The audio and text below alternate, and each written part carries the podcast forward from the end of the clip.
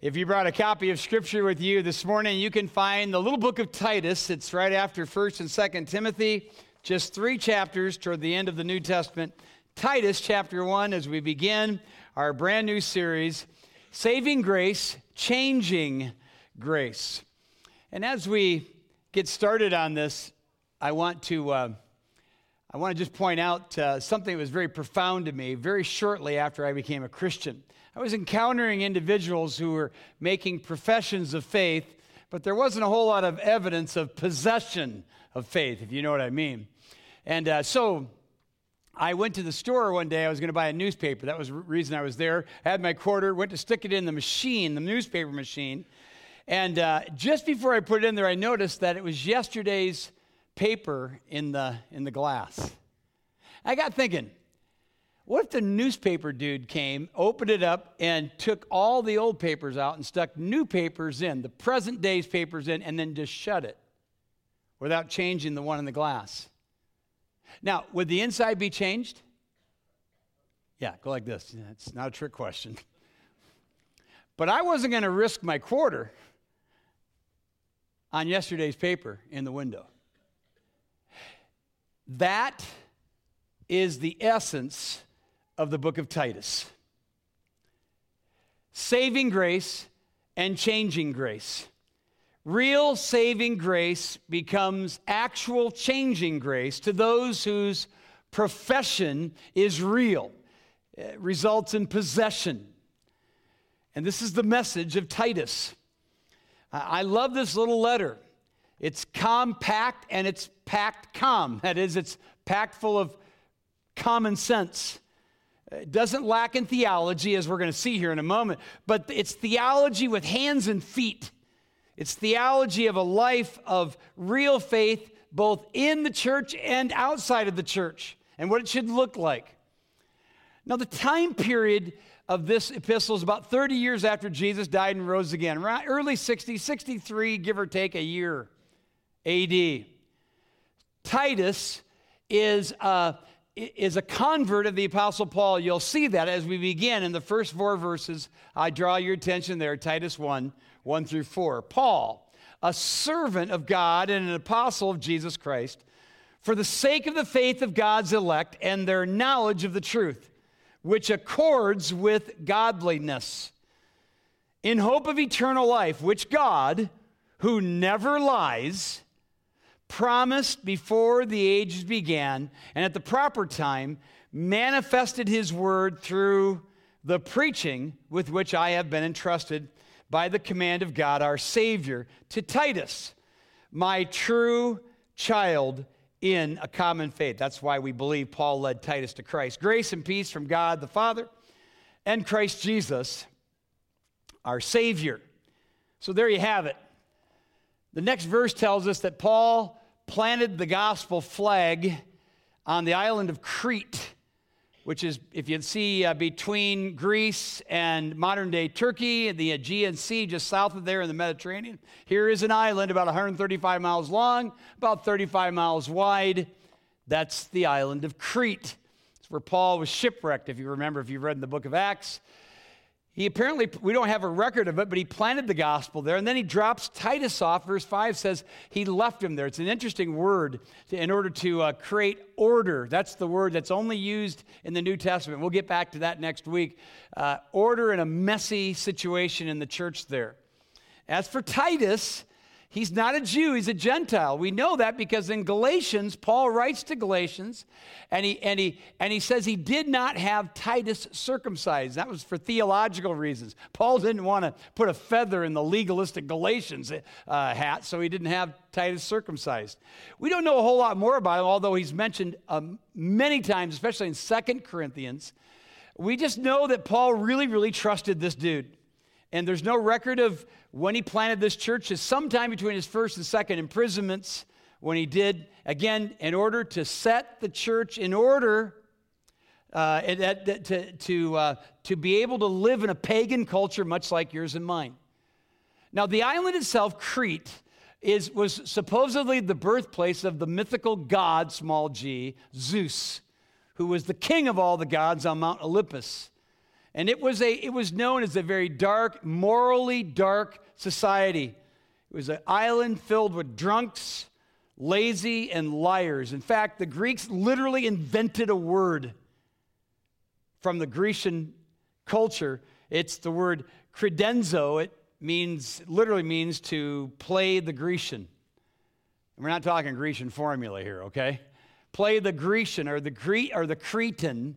It means literally to lie. They're liars, and we'll get to that again here in just a moment. But this epistle, which I love, J. Vernon McGee, the old radio commentator, some of you are familiar with him. He's been gone with the Lord for many years.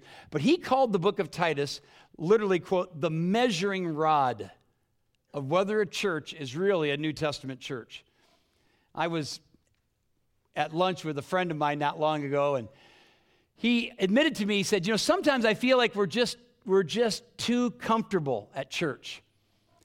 I thought, you need a good dose of Titus. You can't be comfortable if you apply this epistle to your life. And so hopefully that's the case here. And it's a very it's a very James like epistle, very hands on, good theology, but he's really going to get practical about the way we act with one another, amongst ourselves, outside in the world. He's very practical about these things. He's not really interested in the bells and whistles of church life. I mean, it would in a in a in a society that was persecuted, it'd be a really strange conversation for one pastor to say to another, "Hey, what kind of chairs do you use in your church? You know, what's your sound system like? What kind of technology are you using here?" Paul's not interested in any of that. He's interested in Titus developing and appointing good, godly leaders and get rid of the bad guys and he doesn't pull any punches. And I purposely said the word good. Mark it down. The word good is used repeatedly in these three little chapters, eight times to be exact.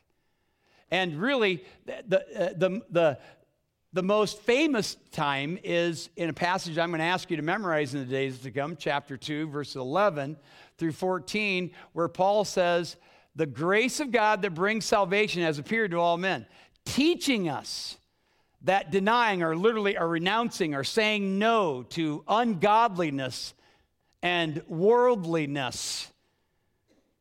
And to live self controlled, upright, and godly lives in this present age, waiting or looking for the blessed hope and the glorious appearing of our great God and Savior, Jesus Christ, who gave himself for us to redeem us from all lawlessness and to purify for himself a people for his own possession who are, wait for it, zealous for good works. And so, repeatedly in this epistle, he's going to say, Do good. I want you to do good. This is doing good out of the gospel. This is how the gospel, it emanates from a, from a real profession that has real possession internally coming out. So he says repeatedly, Do good. And to be zealous about it. Don't just, just don't be for good, but he says, be zealous for good works. That's a cool word. It's a word which means to boil over, to bubble over, to burn. And we, I mean, you, we meet people that are zealous all the time, zealous businessmen, zealous salesmen, you know, zealous preachers. Are you zealous? I mean, we're all zealous to one degree or another, aren't we? I meet people that are zealous for knowledge. But if the knowledge doesn't produce something, as we'll see in a moment, it's no good. Zealous for recognition. You got to be known. You want somebody to recognize what you've done. You know, like the pastor who preaches the stem winder message, you know, and then he gets in the car with his wife and she doesn't say anything to him. They drive around, they go to a they go to out to eat. She still doesn't say anything. They're on their way home. What I'm actually talking about a conversation I had with my own wife, so I'll stop right now. At any rate, just this desire for recognition this pride, zealous for ambition, zealous for causes of various kinds. Now, make no mistake, God wants us to be zealous. In fact, the writer of Proverbs just came to my mind and said, It's not good to have zeal without knowledge. So you got to have them together, right? He wants us to be zealous, to know God, to grow in God, to show forth for God, and go in the grace of God, all for the glory of God. And we're going to try to apply this epistle to the Cretan church, to Saylorville Church. Chapter one is all about doing good in the church. Chapter two is all about doing good with one another, amongst one another. And chapter three is all about doing good in the world, a gospel centristic, you know, gospel centered kind of good. That is, we know Christ, and out of it come these good works, right? Because Jesus said, Let your light so shine before men that they may see your what? Good works and glorify your Father who's in heaven. So, Paul's opening salvo, these opening words to Titus, convey his passion for the church in Crete. And this morning, we want to apply it to Saylorville Church. And so, with that, God is calling our church. He is calling our church, first of all, to develop servant leaders. Notice how the Apostle Paul describes himself here Paul, a servant of God and an apostle of Jesus Christ. They're in juxtaposition, side by side, servant, apostle. Servitude and authority. The word servant is the one he, he describes himself often in the New Testament. Doulos, it means a slave. He looks at himself as a lowly slave. And yet he's an apostle. That means to be sent or to be sent on a mission. And we know that if you are an apostle, you were in an elite group. He was definitely an authority in the church. But he starts with being a servant. Our passion here at Saylorville Church is to raise up men and women, not for self glory, a passion, to, a zeal, not for self glory, but to serve and to lead. And in that order, I might add. You show me a man who refuses to serve, and I'll show you a man who does not deserve, nor is he equipped to lead. Now, as the pastor, the lead pastor, I have authority. I wield authority. But if I'm not willing to pick up a broom, grab a shovel, stack chairs, pick up trash, I'm not worth my salt. I thought I'd get a few more amens out of that, at least. More people, what? More like Jesus, who said, The Son of Man has come not to be served, but to serve and to give his life a ransom for many. I'm not big on cheesy expressions, but this one I like because it's easy to memorize and it's true. Take the serve out of service, and you have ice. And this is the reason some of you, you know God, you might even be a member, you're flirting with membership, but you're not serving. That's why you're always grumpy, you're joyless, you're lethargic in your walk with God. You wonder where all this is because you're not, you're refusing to serve. God designed for you to know Him, to grow in Him, and to show forth for Him His glory and through service. So that's our passion to raise up servant leaders. Secondly, and I want you to get used to this expression because you're going to hear it a lot more in the days to come. To know, grow, and show our faith.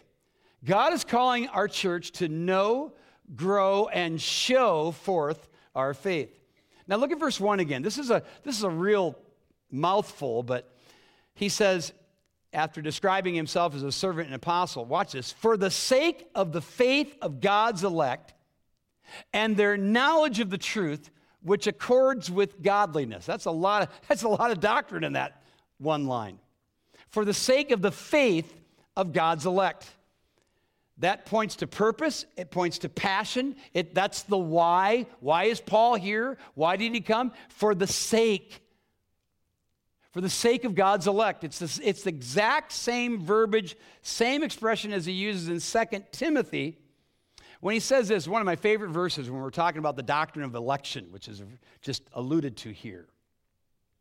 In 2 Timothy 2:10 it says, Paul says, "Therefore I endure all things for the sake of the elect, that they may obtain salvation through faith in Christ Jesus. What's Paul saying? I'm busting my hiney out there. For what? Oh, for the ones that God has picked beforehand to be saved. It, what, I'm, what I'm trying to point out here is that Paul never got hung up on the doctrine of election. Neither should you. God, he knew God was in charge, and you should know that too. His duty, our duty, is to present the gospel to all that some may be saved. Amen? He uses the word knowledge here. Don't miss it. He says, uh, uh, for the sake of the faith of God's elect and their knowledge of the truth. You see that? That's not just your normal word gnosis, that's the normal Greek word for knowledge. It's an intensified word, it's the word epignosis. Epi is a prefix that just intensifies the word. The idea in this word knowledge is a knowledge that's experiential, a hands on, I'm doing something with my knowledge. The Jews had a, a, philosophy I know, therefore I do. That's wisdom, right? That's the kind of knowledge that we're talking about here. And by the way, you, don't even, you didn't even have to know that about the Greek word because if you just read the next line, he says, knowledge of truth which accords with godliness. So now he's just sort of describing what he's talking about with the knowledge. If your knowledge does not produce godliness, there's something dreadfully wrong. Yesterday's paper is still there. I don't know if the guts have been changed or not. You're the one who has to figure that out before God. But if yesterday's paper is still showing, that's a problem. That's a disconnect. I had a friend that mentored me years ago, and I was telling him about another guy who had made a profession of faith, but it was always yesterday's paper we were looking at. I said, Well, he, he made a profession of faith, and my friend goes, Well, you just tell him it didn't take.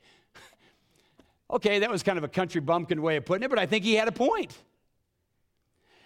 And, and, and, Paul is, is saying that here to Titus. He's not pulling any punches. Look at the very last verse in the first chapter. Look at the first, this is powerful stuff. They, the false teachers, the false professors, I don't mean in the teaching, I mean they're professing a faith.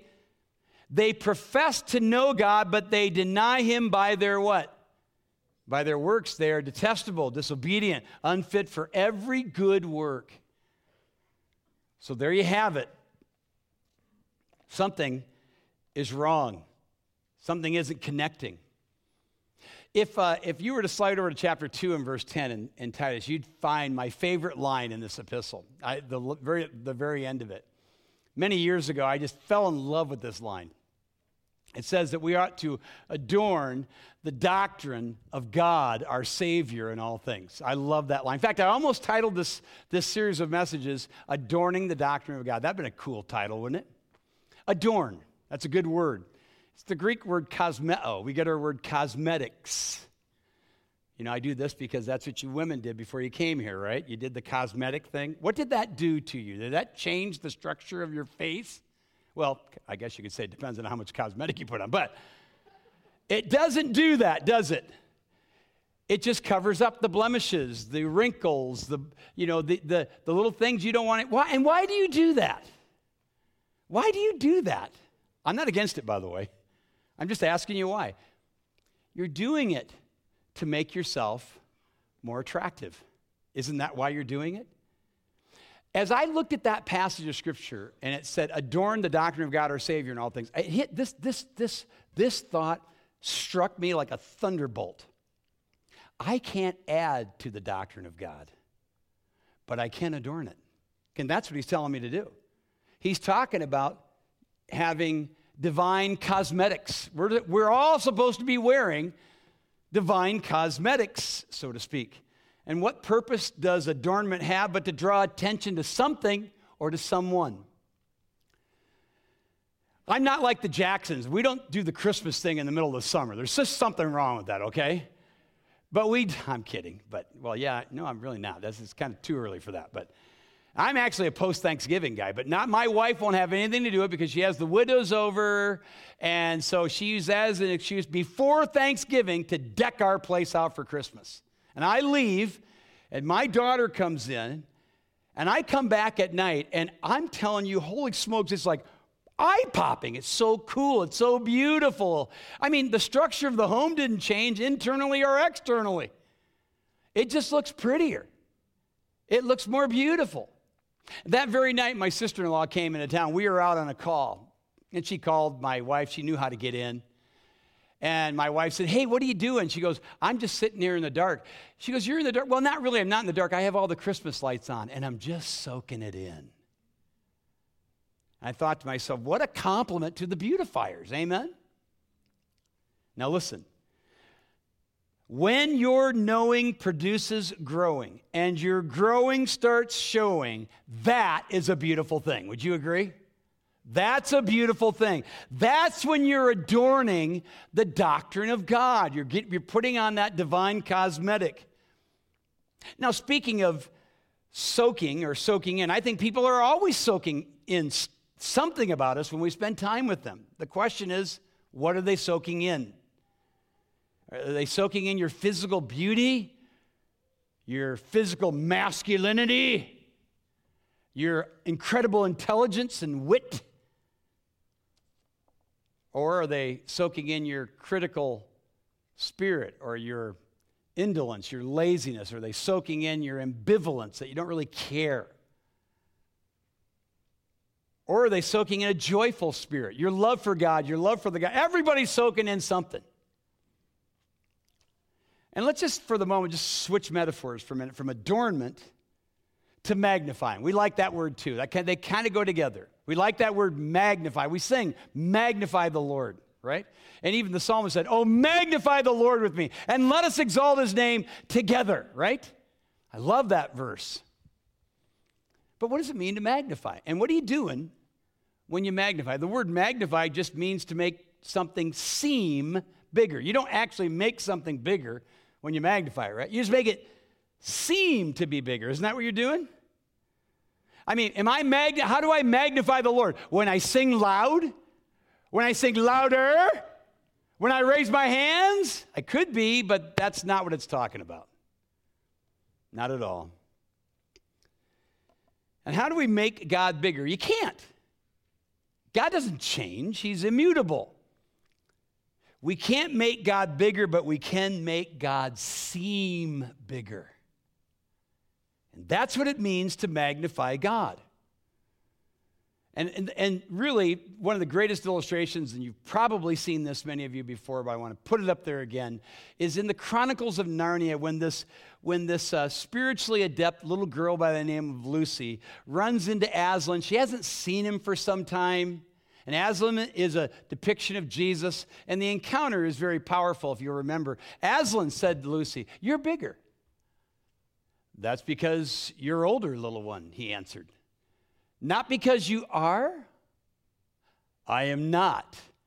But every year you grow, you will find me bigger.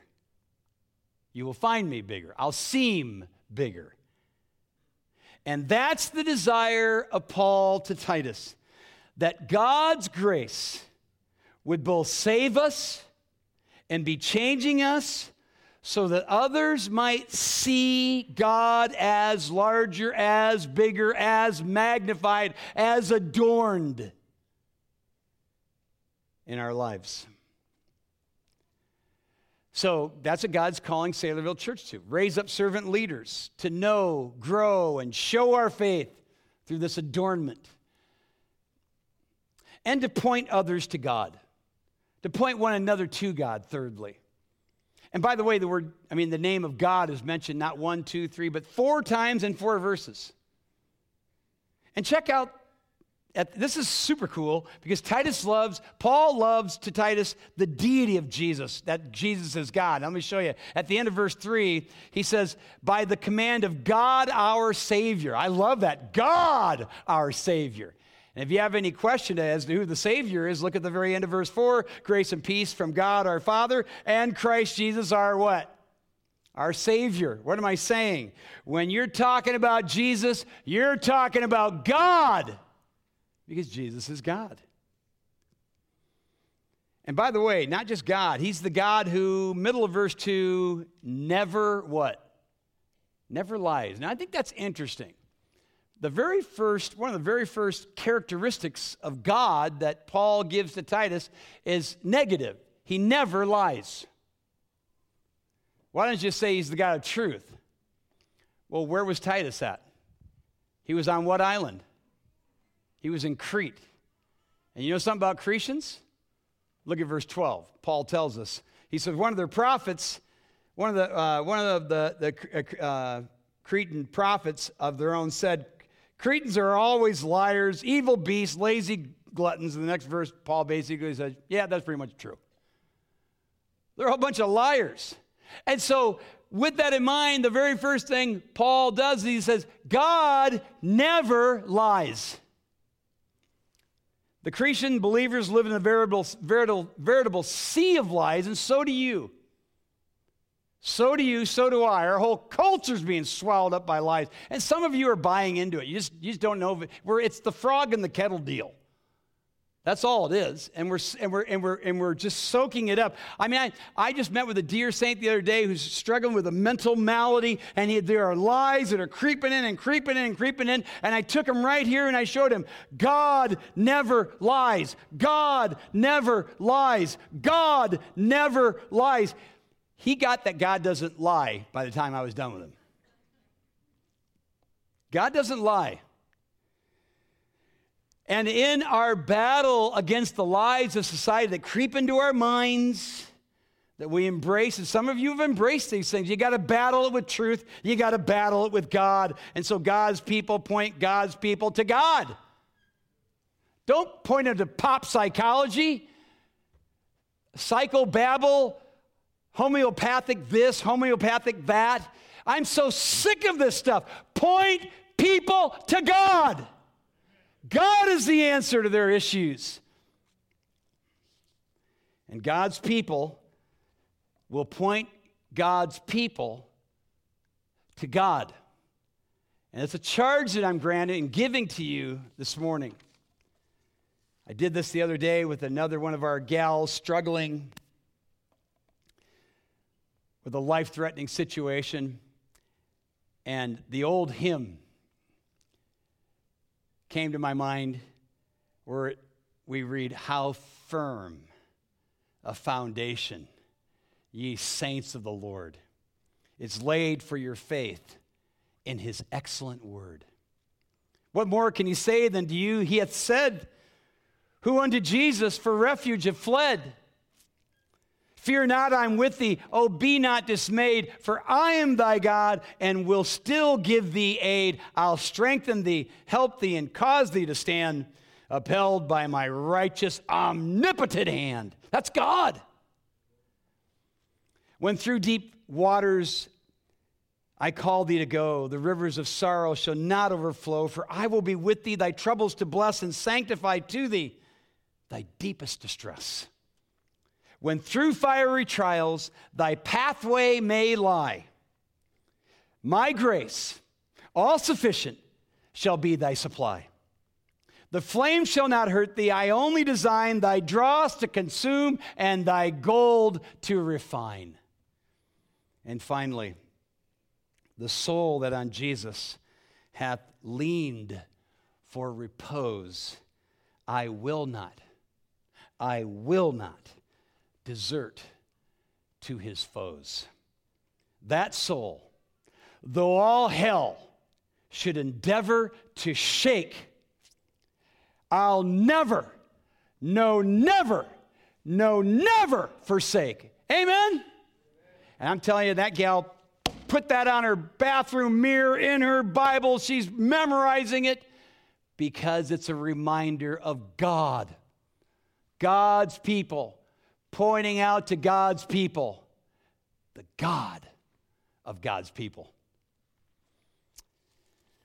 Finally, God is calling our church, as Paul was calling Titus to the churches in Crete, to affirm the power of preaching the word. I love this because into my occupation here. I don't know if you missed it, but Please don't. Verse 3 At the proper time, manifested his word through the preaching with which I've been entrusted by the command of God our Savior. Now, look, we love data. We live in a data saturated generation, right? We, Daniel predicted this. I just thought of this in Daniel 12. Knowledge would be greatly increased in the latter times. We're living in those days. Data informs, and that's all it can do. And it's important to us. We, you know, we, we even do, uh, most of the time it helps, even in the announcements. We realized, you know, through those who study the data, that, you know, it's not smart to give an announcement that impacts less than 50% of your people. Now we just gave away one of our secrets. That's the reason why, you know, Susie's tea party she's having over at Mary's isn't going to get the announcement, just the way it is. It only impacts six of you. And yet today, we just announced Gospel Centered Recovery, which is, in a, which is a ministry starting this very week. I'm, I'm so pumped about this. To those of you struggling with addictions of various kinds, especially substance addictions. Well, how many does that impact? 8% of you? 13? Maybe 19%? Hardly 50. I don't know. But indirectly, probably a lot more, right? Wouldn't you agree? I mean, the importance of this ministry bears the importance of making the announcement. And the point is that sometimes the, the results of data don't are sometimes a little bit misleading. Why am I saying that? Because we're talking about preaching here. The word is there, you see it. It's the word kerusso. It's the word which means to herald. The idea is to herald the evangel, the gospel. And it's not just in the pulpit, but it is in this pulpit. It can take place all over the place. It's not just talking about the, the, you know, the vocational place of preaching. But hey, I'm going to take advantage of it. That's what I'm doing here. Preaching. I mean, how much time do you sit under preaching? 30 minutes. By the way, that's 0.3% of your week. 168 hours, 0.3% under this. Now, the data from that might conclude that preaching is getting too much attention for crying out loud. It's only 1.3%. Let's, let's, let's focus on other stuff. I mean, you're living 167 and a half hours otherwise. The data says we need to capture your attention for those other hours, and I would agree with that. But if we realize, if you realize, if Saylorville Church realizes the raw, unleashed power and roar of this book. The amazing Holy Spirit power of this moment. Yeah, all 30 minutes of it. Then you'll never scoff or attempt by way of data to devalue this moment. Now, if I'm just putting up, you know, movie clips and telling you half a dozen cute stories, yeah, that's just a waste of your time and mine. But this is the time where we are preaching the message of the cross. That Paul says in 1 Corinthians 1 is foolishness to those who, who are being who are lost. But to us who are being saved, it is the power of God. I'm not ashamed of the gospel, for in it the righteousness of God is revealed. It is, it, is, it is that which saves us. Paul says to Timothy, Preach the word in season, out of season, reprove, rebuke, exhort with all long suffering and doctrine, because the time is going to come when men will no longer endure sound doctrine, but will heap up for themselves teachers because they want their ears tickled. Is that what you want? Please, somebody say no. Thank you because God uses the preaching of the word to convert. Look at that word. Do you see the word manifested there in the text? It's in the middle of verse 3. It's manifested. Paul says, at the proper time, God manifested in his word through preaching. If you have an NIV, it rightly, it's, that's a great translation, the NIV in this case. It does, it nails it. Brought to light. That's what the word manifest means, to be brought up to a light. You do that so you can see it better.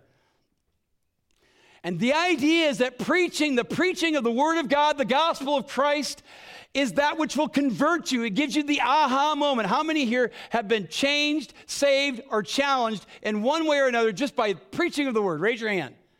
That's almost all of you, and should be. That's what God does through the preaching of the Word. Some of you are yet to be converted. I know. And it's not just preaching, it's preaching the Word. And not just in the pulpit, but in the hallways at the supper table, at your work, over a cup of coffee, and even in line at a reception in a, at a wedding. I tell you that because this is how I'm concluding today. A friend of mine is a missionary to Thailand, not our own missionary that we support from a different denomination, but we were talking into the wee hours of last night through social media. He's getting ready to go back to Thailand. I was hoping he'd be here this morning to share this testimony. Just couldn't make it. Wanted to. He affirmed everything. About eight years ago, I was in my office and I got, a, I got buzzed in from the, from one of the secretaries and said, Pastor, there's a guy who's been trying to get in for the last couple of weeks, and we have just been putting him off because he's a missionary and he probably just wants our money, and he's not really from our denominational construct. He was from a gospel preaching church, but uh, we just figured he's trying to become a missionary. We've just kind of put him off, but he keeps insisting that he knows you. And, I, and he, his name is Paul Kramer, and I said, Paul Kramer, I, the only Paul Kramer I've ever known, I wrestled with about 40 years ago. That was him. So I took the call. He says, Geez, man, what's the guy got to do to get through to you? I said, Hey, Paul, I'm so sorry. He goes, That's okay. Hey, hey, look, dude, I'm getting ready to leave uh, out of the country. I just wanted to call you and say thank you before I did. I said, Oh, hey, you're welcome. Uh, what are you thanking me for? He goes, you, you don't remember, do you? Of course I didn't. He said, Pat, 25 years ago, we were in line at your brother Bobby's wedding and we had to wait a long time. And you shared the gospel with me and my wife. You took a long time to share. You don't remember? I said, Paul, I don't remember that, but I'm glad I did. He goes, Yeah, well, let me tell you something. I thought of that encounter not once in a while, I thought of that encounter every single day for 22 years. And three years ago, I finally gave in trusted Christ as my Savior. My wife did too. We've dedicated our lives to Christ. We're on our way to Thailand to be missionaries. That encounter with the Word of God and the message of Christ brewed in him for 22 years before he surrendered his heart to Jesus. That's the power of God's Word. That's the power of preaching. You don't ever want to devalue it, ever. And folks, seriously, you're not guaranteed 22 minutes, much less 22 years. And some of you continue to resist and continue to resist. You're a, you're a professor, but you're not a possessor. Your life has never been radically changed by the gospel. And when saving grace comes in, changing grace comes in. If that's you, I don't care how moral or upright you are, you need to be saved. And maybe your life is anything but moral and upright. And it, you're just realizing by the Spirit now you need to humble your heart. And for the first real time ever, repent of your sin and place your faith in Jesus. Would you do that? Could you do that? Of course you can. And Jesus said, He who comes to me, I will in no way cast out. Saving grace is changing grace. Is it changing you? Let's pray. God, thank you so much for your word, for this time, for this opening session in Titus, and for the Apostle Paul's call to true servant leadership, to knowing you, growing in you, and showing before others your grace in our lives. God, we need to be pointed to you. And I pray that we would accept the challenge of pointing one another to you and to never, never devalue the importance of this moment in your word. And God, I'm praying, just as you used the Apostle Paul's preaching, you would use this preaching as frail and fallible as it is to save someone in this room right now. If that's you, dear friend, and you would admit, I I've been resisting the truth too long. The Spirit of God's talking to me.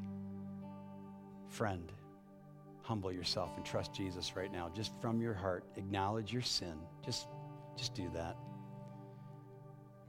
Believe that Jesus, believe what you've had in your head for years. Believe that Jesus died for you personally and rose again. Ask Him for forgiveness, turn to Him, and you'll be saved. And those of you who know Jesus, really you know him. But you would say the cosmetic doesn't look real good. The adornment isn't there. Would you, make a, would you make a commitment before God right now to adorn the doctrine of your God? By allowing Him, stop resisting Him, to change your life inside. So yesterday's paper doesn't keep showing up. God, we pray these things in Jesus' name.